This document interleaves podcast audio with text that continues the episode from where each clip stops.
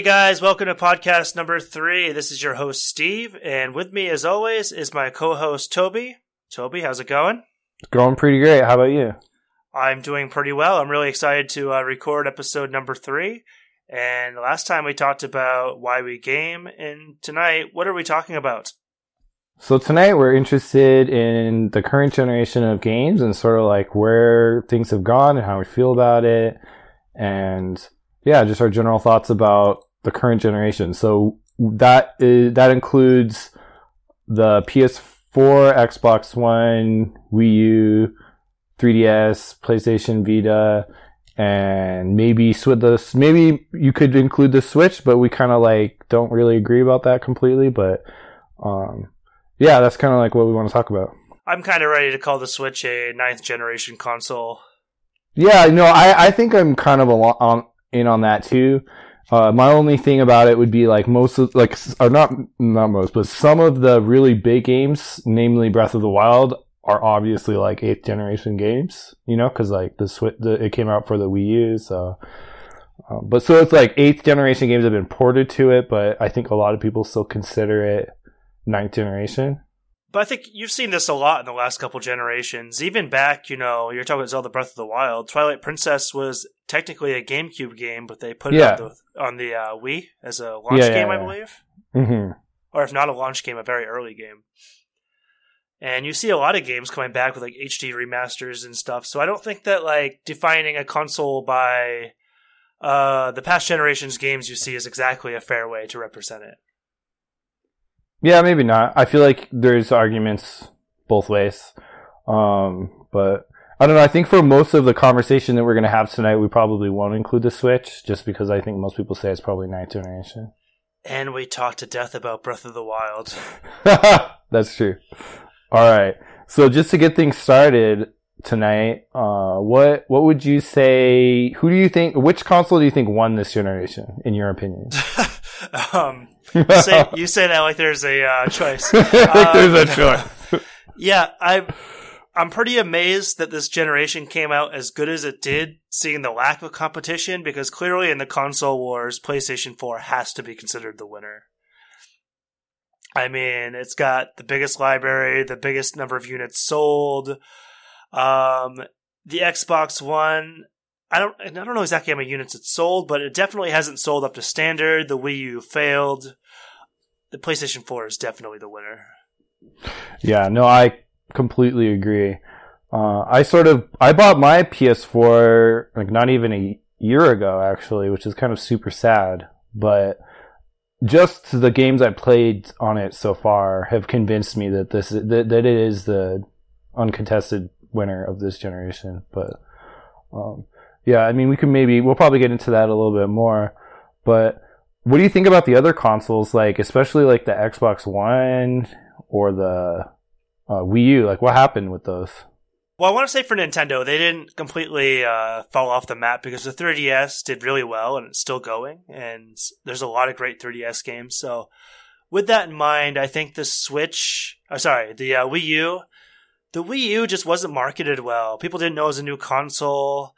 It didn't really have like modern technology in terms of like the the graphics and the the um, CPU, and it just wasn't quite there with the advertising and what they were offering and they never got third party on board. I think a lot of stuff just went wrong, but despite that, the Wii U actually had quite a few good games and it was a really cool piece of hardware. Yeah, yeah, definitely. I mean, I think they could have probably done the design of the handheld a little bit better. Maybe because I, you know, like I've heard it described as like just a giant Fisher Price toy, but uh, maybe that's a little harsh. But I, I think it's harsh. I played the Wii U a little bit. I never owned one, and it's actually yeah, I never, own, I never owned one either. I don't know about for you. This is the very first. This is actually historic. Outside of the Virtual Boy, which doesn't really count, this is Mhm. the first Nintendo console I've never owned. Yeah, actually, same with me.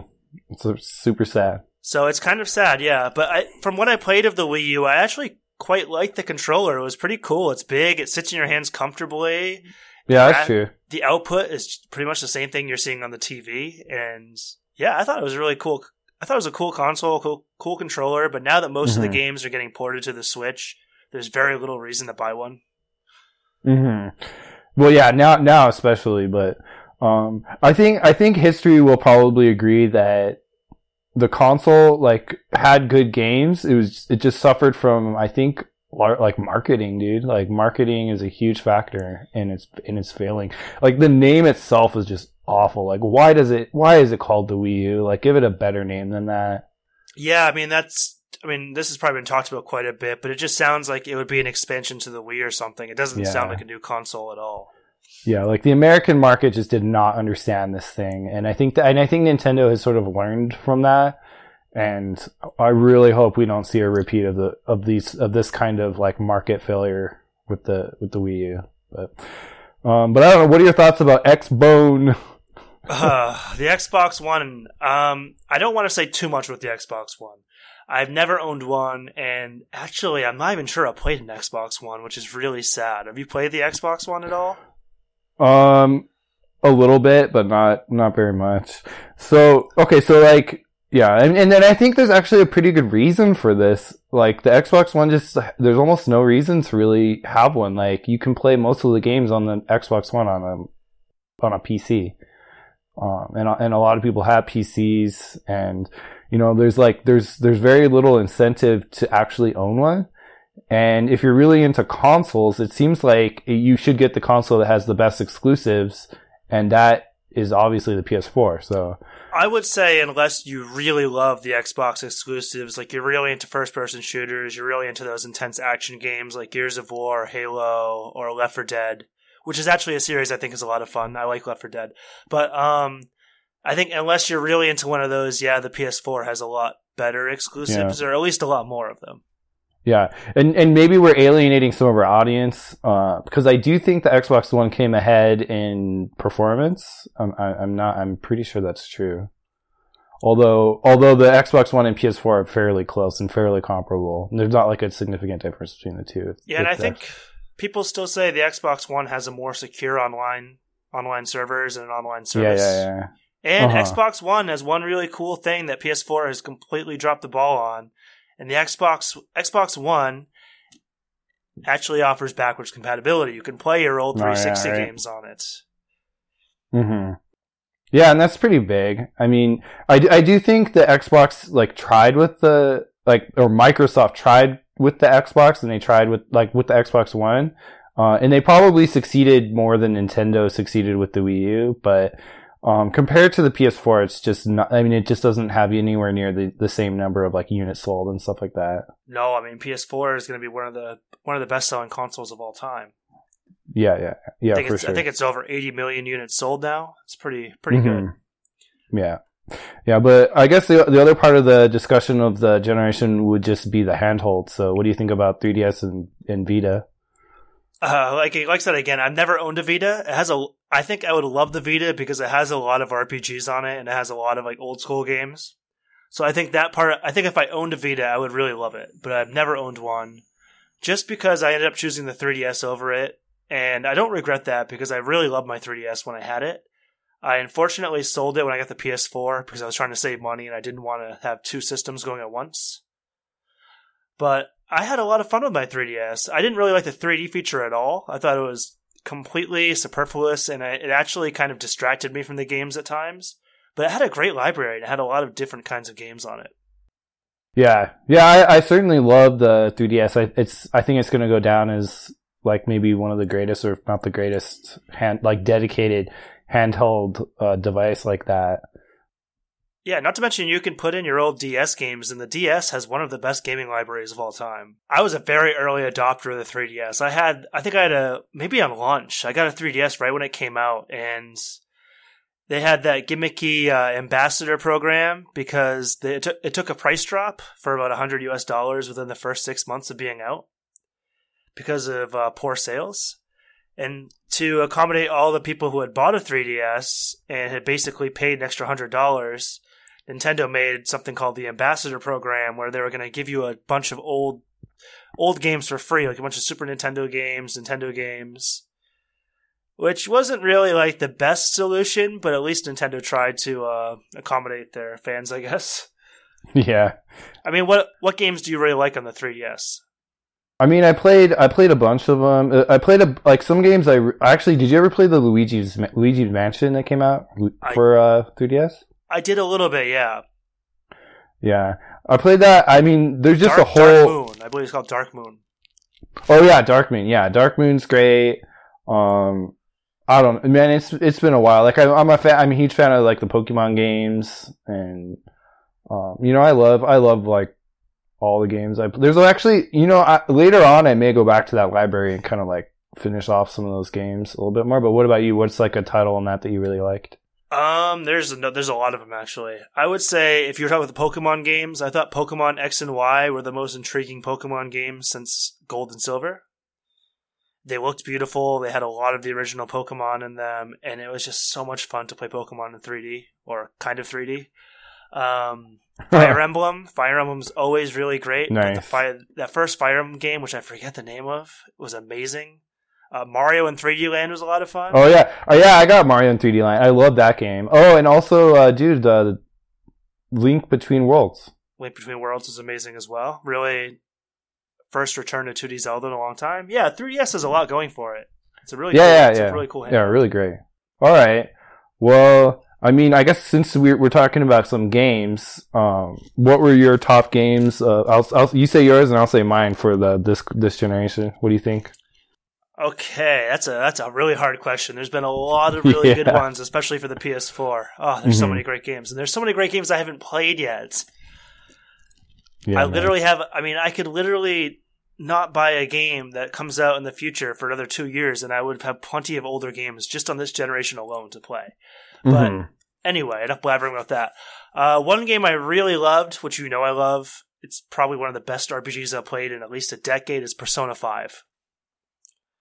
I love Persona 5. Everything about it. Persona 5 has the storyline is so dark and has some of like the uh, you know the first storyline you're involving a teacher that's like sexually assaulted a student and I just love how dark that series is willing to get but still the the whole the, every game is kind of in the eyes of young people, students and I just love the dark atmosphere of Persona. All of them, but Persona 5 I'm not going to say especially, but what really blew my mind about Persona 5 was just how they actually managed to keep it so much like the older Persona games, but completely revamp the battle system in the dungeons to be more action oriented, more fast paced.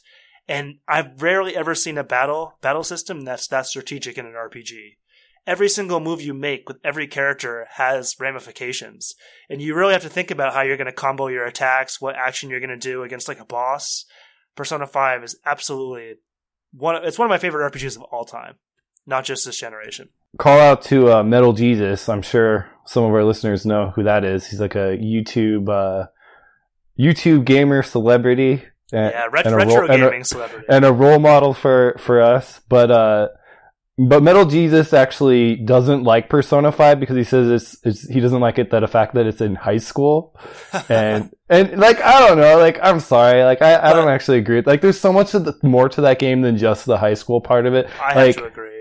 There's so, the game is so deep and it's like it, it has to add so much to the game that's beyond just that little high school drama stuff. Like it, it is like unbelievable. And you get a sense you get like this like sense of japanese culture and society from that game. And and i feel like a lot of the stresses and pressures of uh, you know, high school students, but just like anybody living in Japan, like you can kind of, you kind of get like a deep sense of that, that I feel like, uh, it's, it, you know, like other, other mediums don't capture like as, as well. I completely agree. And one thing I just want to say really fast is Persona, at least Persona 4, your kids are also in high school in Persona 4, and I think in Persona 3 as well. But, um, yeah, I mean, they're in high school, but I also think that they're facing some really adult crises and some stuff that you wouldn't expect. It. They're not typical high school students, you know, this isn't your typical high school, like, it's kind of funny because you do have tests and you actually have to like study for them in the game and you have like your social life, all that stuff's there. But I mean, all this stuff going on, with, like taking the drug with that doctor and like finding, like, facing like um, students committing, trying to commit suicide. There's a lot of really adult themes in that game that it's really interesting to see people in that age group facing. Yeah, I, I really, I really like it actually. I got, I got to keep playing that game. But before we gush on more about that one, what's one of your favorites? Sonic Mania. Okay, great choice. Yeah, so like this game came out for um I know it came out for the Switch and the PS4. Did it come out for Xbox One? I actually don't know. I believe so, yes. Yeah. But um yeah, I mean that's probably the the greatest Sonic game I've ever played in my life. Um I mean, I have I have uh, a bunch of memories, you know, with the Oh, Genesis Genesis Sonics, but but for me personally, like I I, I didn't really take those games that seriously because I never owned a Genesis as a kid. But you know, I, I really got into Sonic Mania and just yeah, I, I thought it was really well done. It was like it really got me into platforming again. Like it was really fun. I really liked it. What what are your thoughts about that game? Well, you just offended a whole lot of Sonic 2 and Sonic CD fans. Well, fair, fair enough, fair enough. Because yeah, well, how? because yeah, well, half of each world has basically a throwback level, right? Yeah, no, I, I love Sonic Mania. I did play Sonic when I was a kid, but I never really owned uh, those Sega systems. I was playing them mostly at friends' houses, so I think the only Sonic I beat as a kid was actually the original. But yeah, Sonic Mania is just amazing. It's just amazing to see Sonic back in 2D again, like the way it should be. Like there's just been so many bad Sonic games or forgettable Sonic games over the years that it's amazing to see that Sonic can still exist in the modern gaming world and just that game the level design of that game is absolutely extraordinary. There's so much to explore. There's so much to do in each stage. The Chaos Emeralds, the lower tracks, the higher tracks, the throwback stages. I loved everything about Sonic Mania. And I'm not sure it's my favorite Sonic game, but if it's not my favorite Sonic game, it's really, really close. Yeah. Sonic CD is pretty special to me too. But yeah, Sonic Mania, just geez, that's absolute surprise surprise game that we're lucky to have. Yeah, no, absolutely, man. What about, so, what's another game for you? Uh, one that I don't know if you're going to agree with agree with me on this one or not. The The Witcher Three. I mean, a lot of people call it the best game of this generation. I'm not. I'm certainly not alone in this opinion. Um, the Witcher was actually that's the first game I remember getting. That's the first big game I remember getting when I got my PS4, and I was a little skeptical because I hadn't really been big on open world games, but I I love The Witcher 3. The first few hours were a bit uh, taxing because there's a lot to learn and the battle system is quite tricky. But oh man, that game I, I just I'm not I've, there's rarely a world that immersive. Like in the side quest, the side quest, every single character in the side quest, all the quests are so fleshed out. Like it's amazing how much attention to detail is given to all the side characters and all the special tasks you have to do. Yeah, for sure, man. Uh, the this the depth of that world. It's it's unreal. Uh, what what is the the game that that you play during that game? Do you remember the name Uh, of it? Gwent. Gwent. Yeah, like that's like a thing. Like it's this whole standalone thing, and, and you can play it like completely outside of The Witcher now, and it's huge, and people like it, and I think that's really cool. Like Did you It- play like- a lot of Gwent in your I, I didn't play. I actually never. did. I didn't really get into Gwent. I didn't get into Gwent, but I know people who really do like Gwent. So I couldn't Uh, really get into it much. I think just yeah. because my cards were kind of terrible and I was so Yeah. kind of obsessed with playing the. I was so obsessed with playing through the actual world. I didn't want to spend too much Mhm. time on the cards. Yeah, you kind of. Yeah, I think you had to kind of go out of your way to find the good cards to make Gwent really worth it. But You do, yeah. I just, I just thought that that the the Witcher was an open world game, probably the maybe one of the best open world games of this generation, and it, and it probably has the most depth of any game that I've I- played.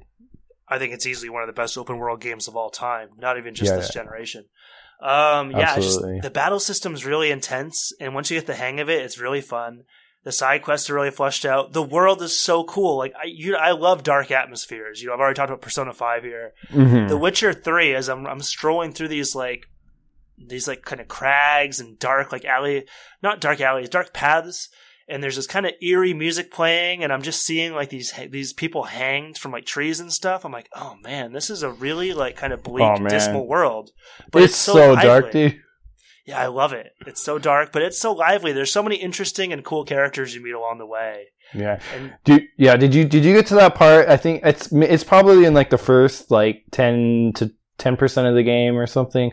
But you encountered this. uh It's kind of it's like a castle, and there's like a lord in there, and you can do like one of the options ends up you end up going to this like graveyard, and you end up like like getting this like mandrake thing. Oh my god, dude!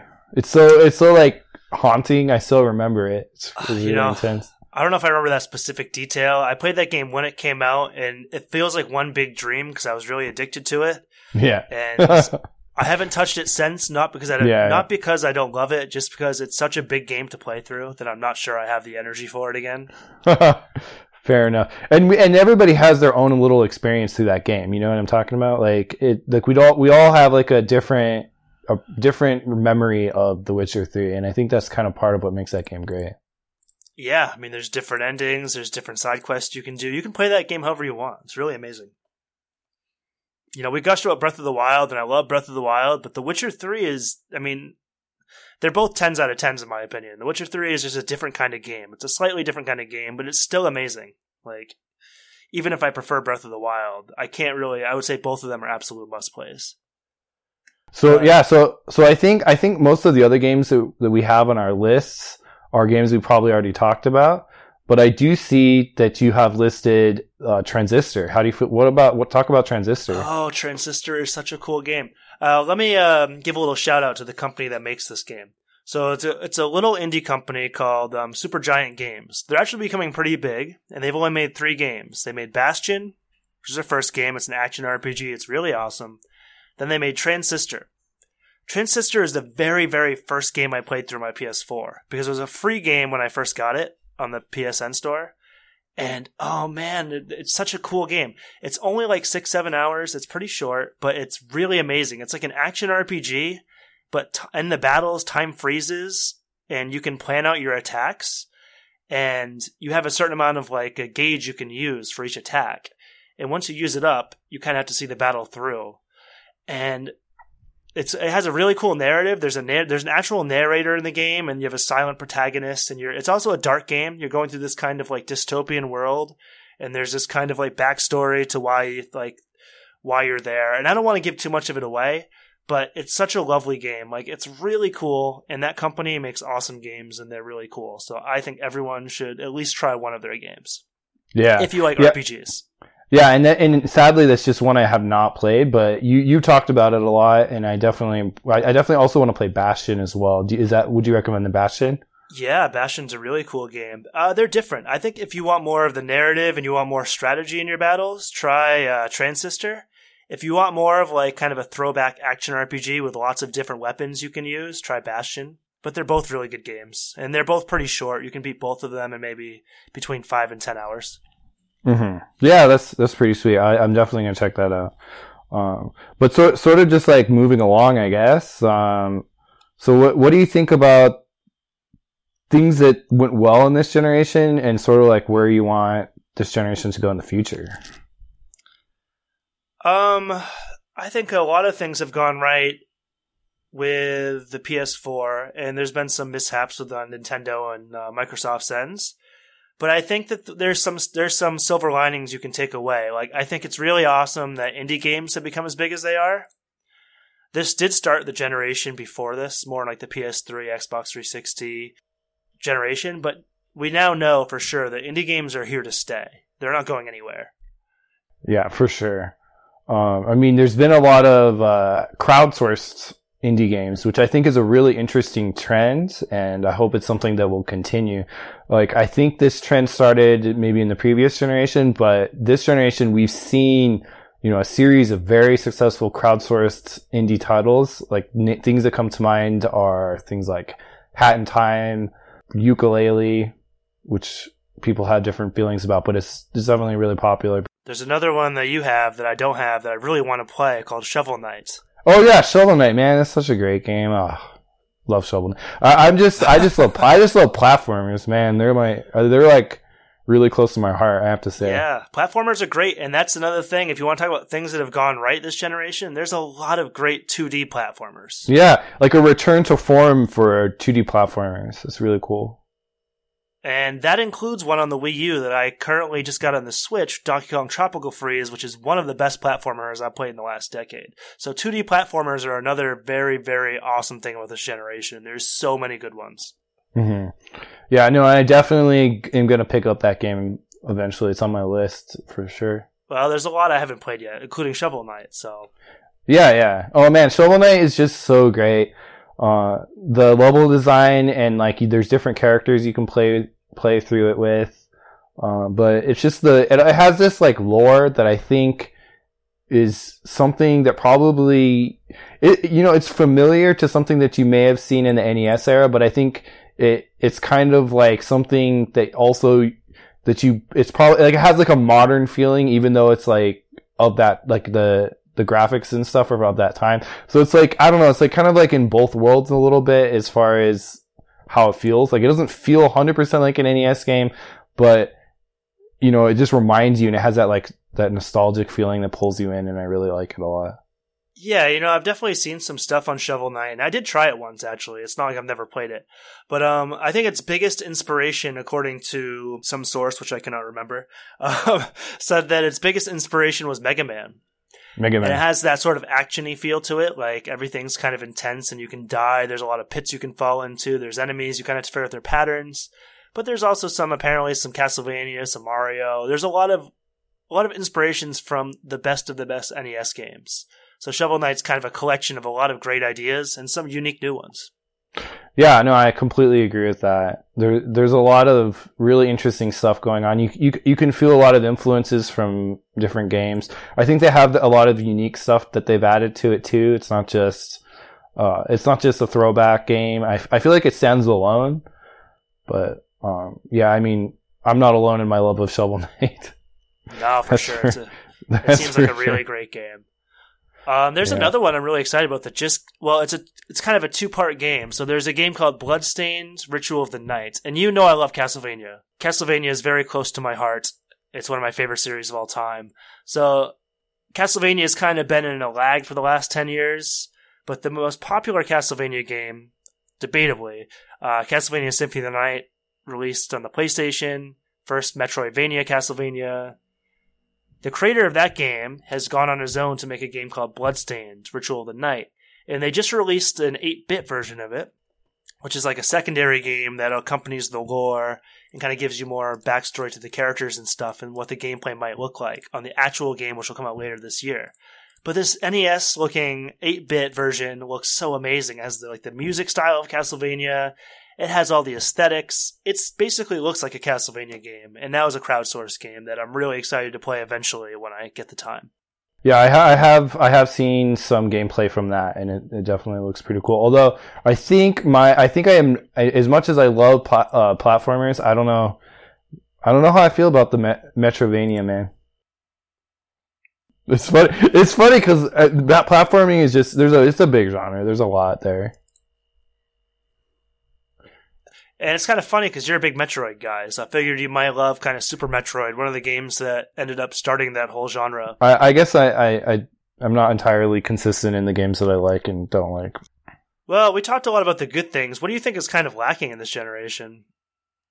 Okay, so um, I think that PlayStation really struggled with uh, backwards compatible. I mean, not necessarily hugely struggled, but it's unfortunate that the backwards compatibility has been kind of like an issue plaguing Sony. And I think it comes kind of with a fairly good reason.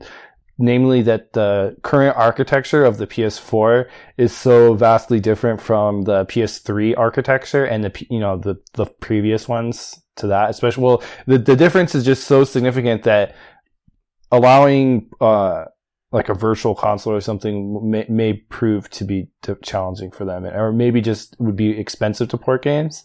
But even still it's just unfortunate that they've they kind of like have neglected their previous libraries and it would have been it would have been nice to see more of that. Yeah i mean that was for me a huge thing because i still have a number of PS1, PS2 games, and I really love both those consoles. And they're like some of my some of those games you go back to every once in a while to like kind of feel that nostalgia. Like feel, they're like home, you know. Like you, we all have those games.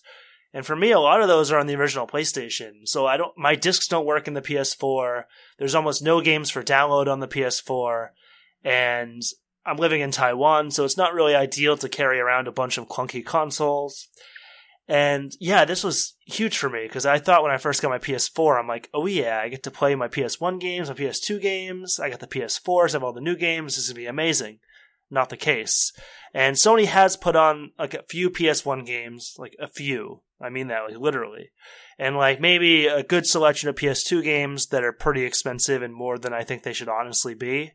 And then there's a sub- subscription service, PS Now for PS3 games, that I also think is fairly expensive. It's $20 for one month Yeah. or $45 for three months. Yeah, I, I mean, I feel like the online stuff is. It's unfortunate that like we kind of have to like pay for online now. It seems like it's just becoming the norm of the industry, but they are trying to make it a little bit worth it. So um, I hope. I mean, I, I I think that's a good thing. At least Yeah. at least they're trying to make that sure. money worth it to some extent.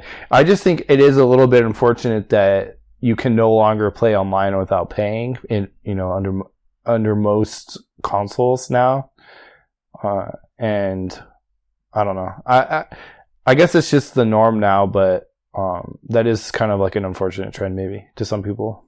Um, it is and it isn't. I mean, I guess if you own all of the consoles, this is probably pretty expensive. Where you had to pick and choose which online service you'd want to use.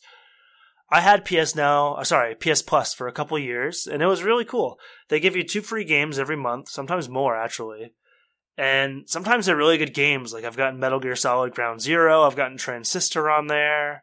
I've seen some really awesome games for free. So they do make it worth it in that regard, and you get a lot of sales and you get online gameplay.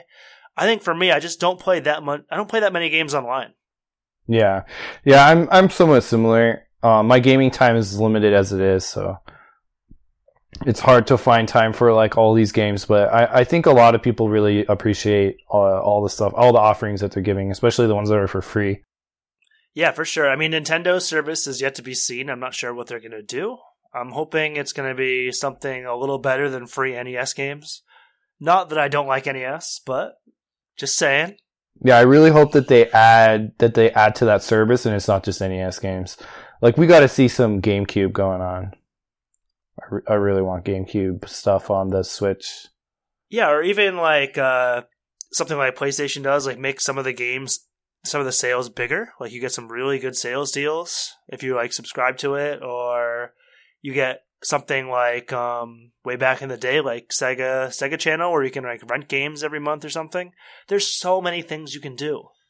Yeah, I, I think they will develop some of this stuff. I think Nintendo's like shown that this gener with the Switch, especially, they're willing to like make some changes going forward. Um, and I, I hope I hope that they, they do change a little bit when it comes to how they treat their older libraries. But I guess that remains to be seen, right? For sure, yeah. I don't know how that's going to work out. I mean, it's weird because PS3 had so many PlayStation 1 and 2 games. Nintendo's offered up its library pretty heftily up to the N64.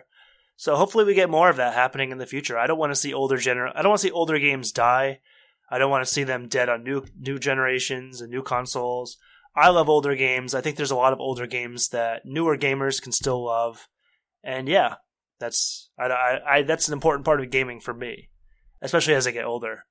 Yeah, for sure. And and and just like also uh we're talking about like games cuz I think a lot of older gamers also tend to be kind of retro gamers. Like we we definitely appreciate older older titles and older games. And I think kind of part of that is sort of our uh interest in having mostly like physical media.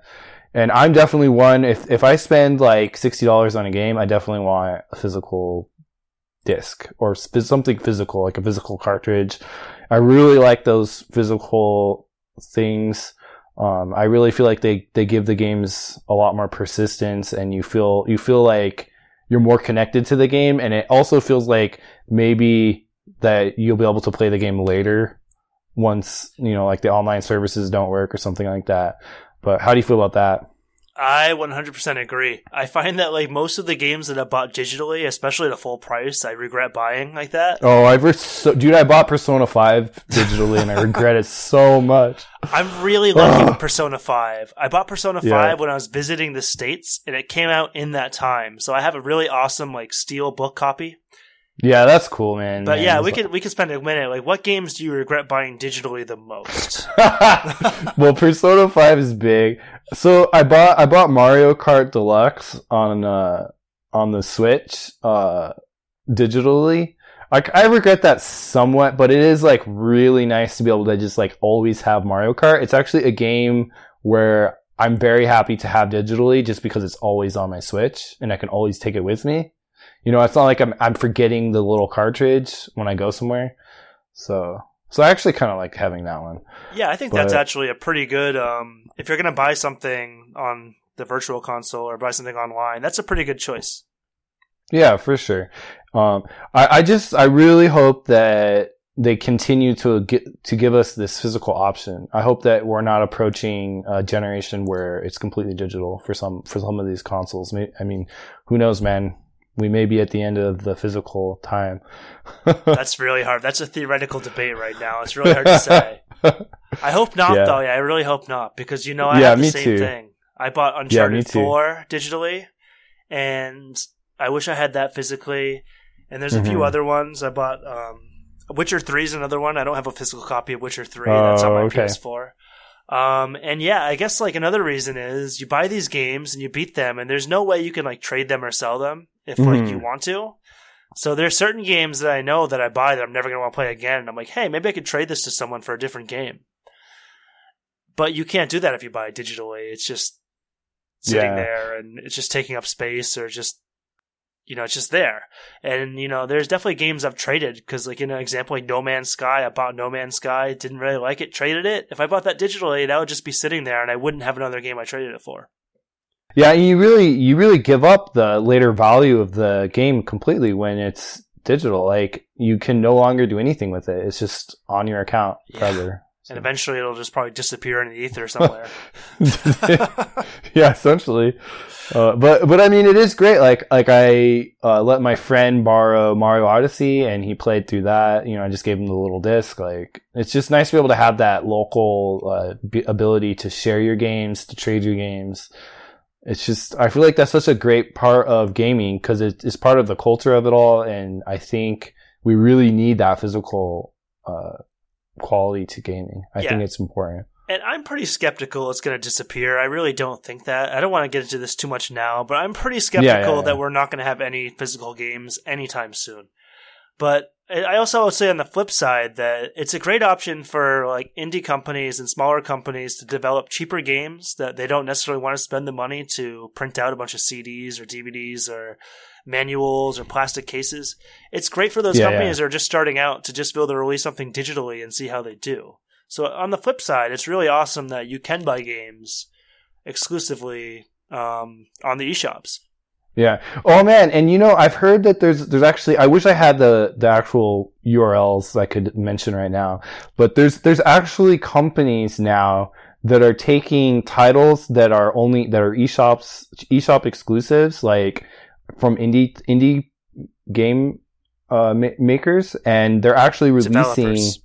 or developers. Yeah, they're they're they're releasing uh, physical cartridges for these indie games for like selected selected games. So that's cool. I've definitely seen quite a bit of them. Like I saw the games like Darkest Dungeon and like uh, Wild mm. Guns. I saw there's a number of these games that were getting digital, uh, sorry, physical releases on Play Asia. Yeah, I mean that's cool. So I think I think that basically tells us that there's a market demand for physical, and it even covers indie games that are in the eShop. Which is really cool. That's awesome. I, yeah. I, want to see some of these companies get some bigger recognition in the future. Uh, before yeah, we, yeah, before we sure, end man. up uh, finishing this podcast here, let's talk about a few things. Like, what does this generation mean to the future and the history of gaming? What will it be remembered by? I mean, I think it will be remembered by just the refinement of a lot of genres. And I think, in my opinion, especially with games like God of War, um, we're starting to see experiences that resemble movies and TV shows. And I think gaming is quickly approaching that level of refinement. And you know, it's just more, it's just like a movie that's more interactive. And I think we're beginning to see the development of that kind of genre where you're getting a, a almost like a, move, a, a movie experience. And, um, we've, we've always had similar sorts of things in previous generations, but I just feel like that's a huge development that we've really seen, especially in this generation. Um, but I mean, there's a lot that you could potentially you know answer that question with. What were your thoughts? Oh, I completely agree on the cinematics. I mean, it's amazing how many games can seem like movies now. And not every game does it brilliantly, but I think you mentioned God of War. That's a game, I mean, it never pans away from the characters. The camera is constantly following you, it never stops. And the characters are constantly talking throughout it, and there's constantly new like enlightenments to the world, the lore, the characters' backstories. It's just amazing. It's no longer game critics could would have a really really hard time saying that game isn't a piece of art or a game like The Last of Us, which is actually technically last generation. Yeah. But yeah, I absolutely agree. The cinematics in games and the budgets they have and the ability to get professional voice actors, that has done a tremendous amount to kind of bridge the gap between, I guess, movies and games and how much they can kind of be alike and borrow borrow from each other essentially. Yeah, yeah, that's that's a, that's a huge a huge thing that I that I feel uh, this generation will be will be remembered for. But I mean, also, I just think this generation has just had so many great games. Like we're just in such a great time uh, right now, and I think you know they just announced that the PS4 is in the end of its life cycle, and I feel like, well, for a lot of us, it's actually kind of like sad. we're we're pretty happy with the PS4, man we're pretty happy with the PS4, and it did have we had the PS4 Pro that kind of I guess would seem like it would extend the life cycle of the PS4 to a certain extent. But I mean, yeah. be very careful when you say the end of the life cycle. We're still talking like 2020 at the earliest. Probably yeah, I really hope. I hope so. Maybe. I hope so. Yeah, yeah, yeah. So I mean, it's not it's not quite time to like ring the bell and put the PS4 to bed yet. You know, it's still it's still got a little ways to go. And 2018, I mean, it's they haven't let up. There's great games all the time for the PS4, and they're still going to come out till the end of this year. Like, it's definitely it's not dead yet. It's not even close to dead. yeah, well, they, they, tweeted that out, and you know everyone's losing their minds over it. and I just wanted to say, like, it's amazing that we we're so lucky to have this generation be so successful for so many companies because of all the failures or the kind of letdowns we've had with like stuff like the PS Vita not being supported, the Nintendo Wii U essentially failing, Xbox yeah. not doing so well. It's amazing that we've had so many great games despite all these setbacks. Yeah. Yeah, I think the the game the indie development world and the game developers have diversified enough where they can jump between consoles and it doesn't necessarily matter if we if we have like a couple console failures this generation. Like they can still find places to put their games and you know people want to play good games so um, i think it it's kind of lended it lended lended the the gaming world to being successful this generation. For sure yeah like there's we need competition competition between the consoles, but we also need competition between the companies and the developers and all kinds of great games coming out for a console and that's what you're seeing is companies are kind of rising above what the console wars were. Yeah, yeah, it's it's interesting. It it really is a, a unique time for for games. Uh, it'll be interesting to see where things go going forward. Okay, well, I think that we had a pretty good discussion there. Uh, yeah, man, talked about a lot of cool stuff. For sure. Um, guys, thanks for listening to us. We had a lot of fun in this conversation, and there was quite a bit we didn't talk about that we uh, planned on talking about. So we had a great conversation. We hope you enjoyed it. We would love to hear your feedback. What did you like in this generation? What did you not like? What games were your favorites? Tell us anything you want to tell us, and we would love to hear it and discuss it with you. And please tell us if there's anything that we said that you disagree with. We would love to chat about it. Thanks for listening, guys, and we'll see you guys for episode number four.